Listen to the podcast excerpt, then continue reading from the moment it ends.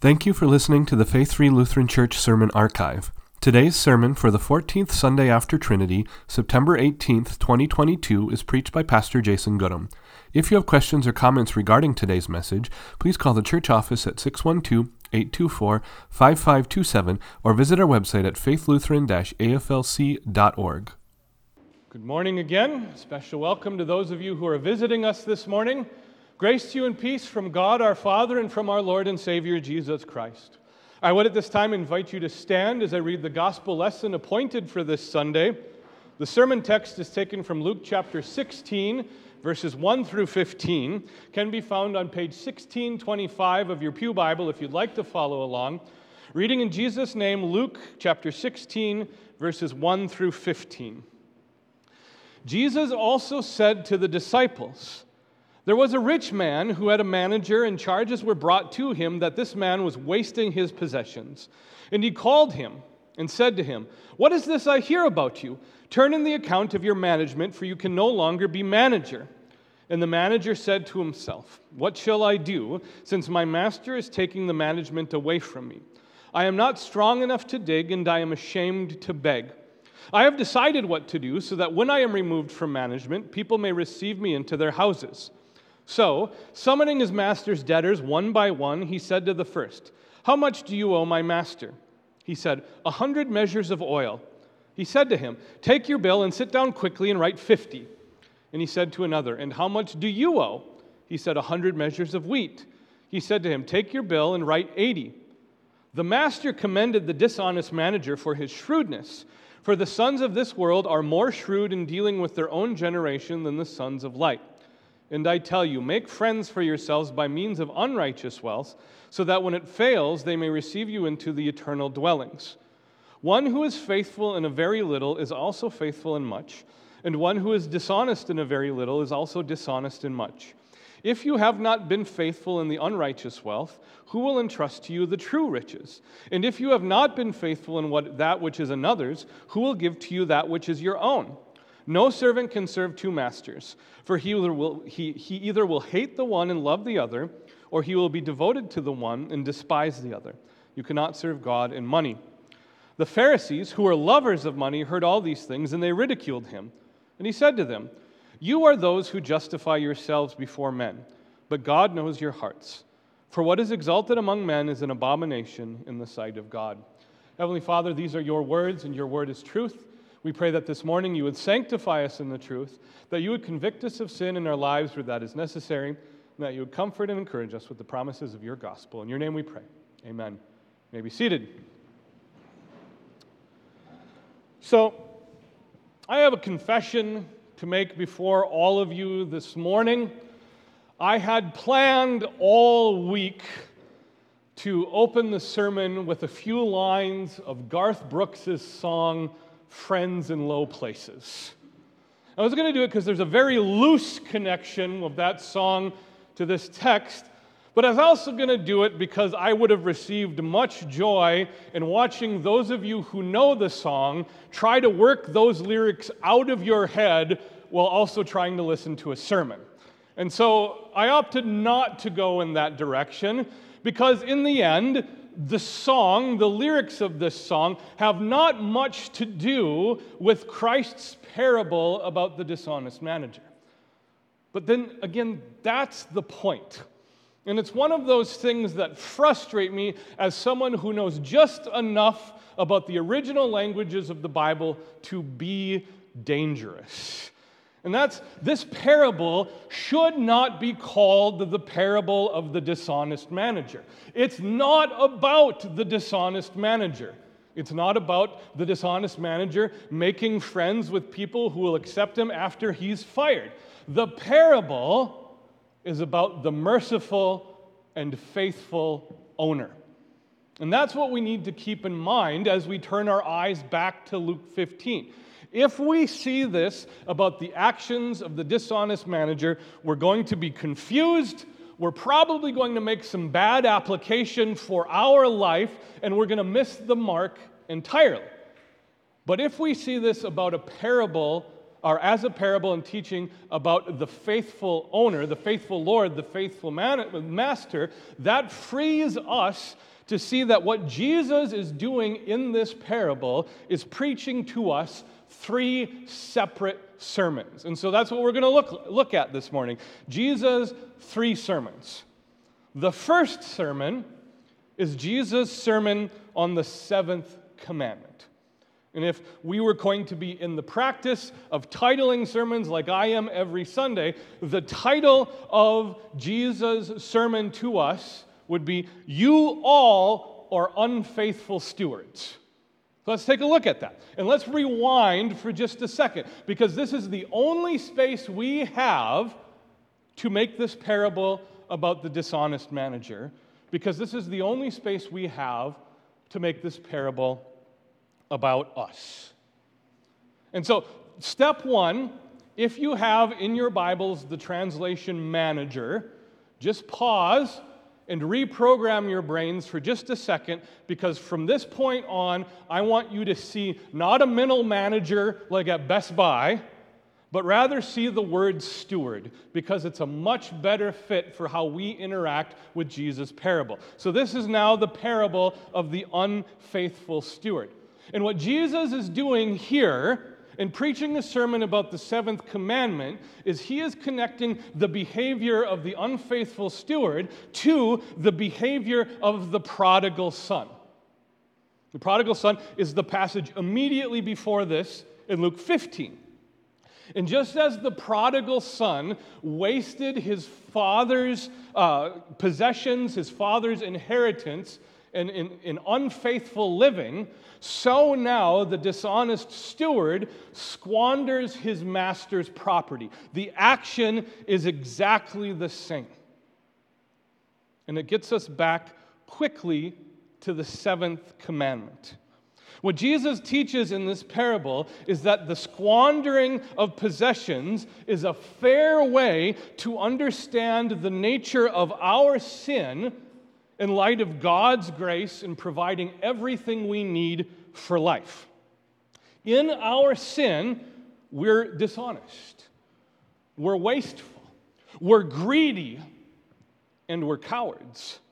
Our sinful natures only know how to consume. And once we're confronted with our selfishness, we only know how to manipulate. And so in this way, the dishonest, the dishonest steward is every one of us. He's your typical self-absorbed, self-centered, selfish sinner. He does nothing unusual or exceptional or anything along those lines. He is absolutely normal. And so Jesus highlights the moral of the story for us in a couple of places. The moral of this first sermon is don't be lovers of money. Don't tie your identity to the material possessions you have in life. And then don't justify away your faults in your own self-righteousness. The call of Jesus' teaching to us is not to be greedy, not to be selfish, and not to squander what God has given us. The lesson here is that God knows. God knows more than we do about the squandering of his blessings. And God, of course, will call us to account. That's the understanding, that's the explanation of the parable of the dishonest steward at its most basic and straightforward level. Jesus wants to convict us of sin. Jesus wants us to see the nature of our sin. But Jesus especially wants us to identify as being greedy, self-absorbed sinners. But that's where that line of thinking stops, because the parable is not intended to be about us. It's intended to be about God. And so Jesus also preaches a second sermon, His second sermon is on the first article of the Apostles' Creed. And if he were to title this sermon, it would be called God is Merciful. God's provision for us under the first article of the Creed is the central idea of Jesus' parable. We can hear ourselves confessing, I believe in God the Father Almighty, maker of heaven and earth. And it's not the dishonest steward we're supposed to focus on. It's the merciful Lord and Master. When the dishonest steward is first called to account, the master doesn't throw him into prison, as he has every right to do. Just as the father in the parable of the prodigal son doesn't rehire his son as a servant, he welcomes him with open arms. The Lord, we know at the very beginning of this parable, is merciful. Later on in the parable, when the dishonest steward changes the accounts of the debtors, he does this only because he knows his master to be merciful. If he thought he was going to be in even more trouble for doing this, he never would have done it, because remember, the dishonest steward is self-serving and self-absorbed. But the steward knows his master is not only merciful, but his master continually desires to be known as merciful to the community at large. And there's another clue in the text about this. When the debtors don't question why their bills are suddenly being reduced, they don't do this because they think the dishonest steward is being effective in his job. It appears in the text today that everyone knows the dishonest steward is a fool. But they allow their bills to be reduced because the debtors also know that the master is merciful. And they know that the master is merciful because he has demonstrated this over and over and over again. If we focus on the activities and the words of the master, all of the weirdness in this parable falls into the background almost immediately. And we begin to be, when we begin to see the ties with God the Father all over the place. And it's that what leads us to the third and final sermon that Jesus preaches in this parable. And that would be a sermon on the fourth petition of the Lord's Prayer. And we would title this sermon, God Does and Will Continue to Provide. Now, much like the parable of the prodigal son, when the dishonest steward finds himself in a catastrophic situation, he remembers that his master is merciful. And much like the parable of the prodigal son, the dishonest steward devises a scheme that attempts to use human wisdom to exploit or leverage the mercy of the master. In this case, he lowers the bills of the debtors, knowing that because the master is merciful, he can perhaps rely on the gratefulness of the debtors once he's fired. And in doing this, the steward misses the reality of the situation. His master is merciful. His master is merciful whether or not he himself deserves it. And this is the point in the parable where Jesus establishes the proper perspective for his own audience. God provides for us whether we deserve it or not. This is the outcome of both his gracious will as creator in the first article of the Creed, but it's also the reality of the fourth petition, where we pray for what God has promised to be doing already. When we pray, give us this day our daily bread, we know we're going to receive it from God because that's what he does for us. He provides for us. He gives us our daily bread. And in fact, God so willingly and mercifully and abundantly gives us our daily bread that we often fail to appreciate it. We often fail to notice it altogether. That's how merciful God is. And so as we stop to reflect on what Jesus is teaching us this morning, we need to reflect that in our sin, we are unfaithful. We squander what God has given to us. We will, as Jesus teaches us, be unfaithful in much because we are regularly unfaithful in little. In our sin, we have divided interests that end up resulting in idolatry. We always love one master and hate the other.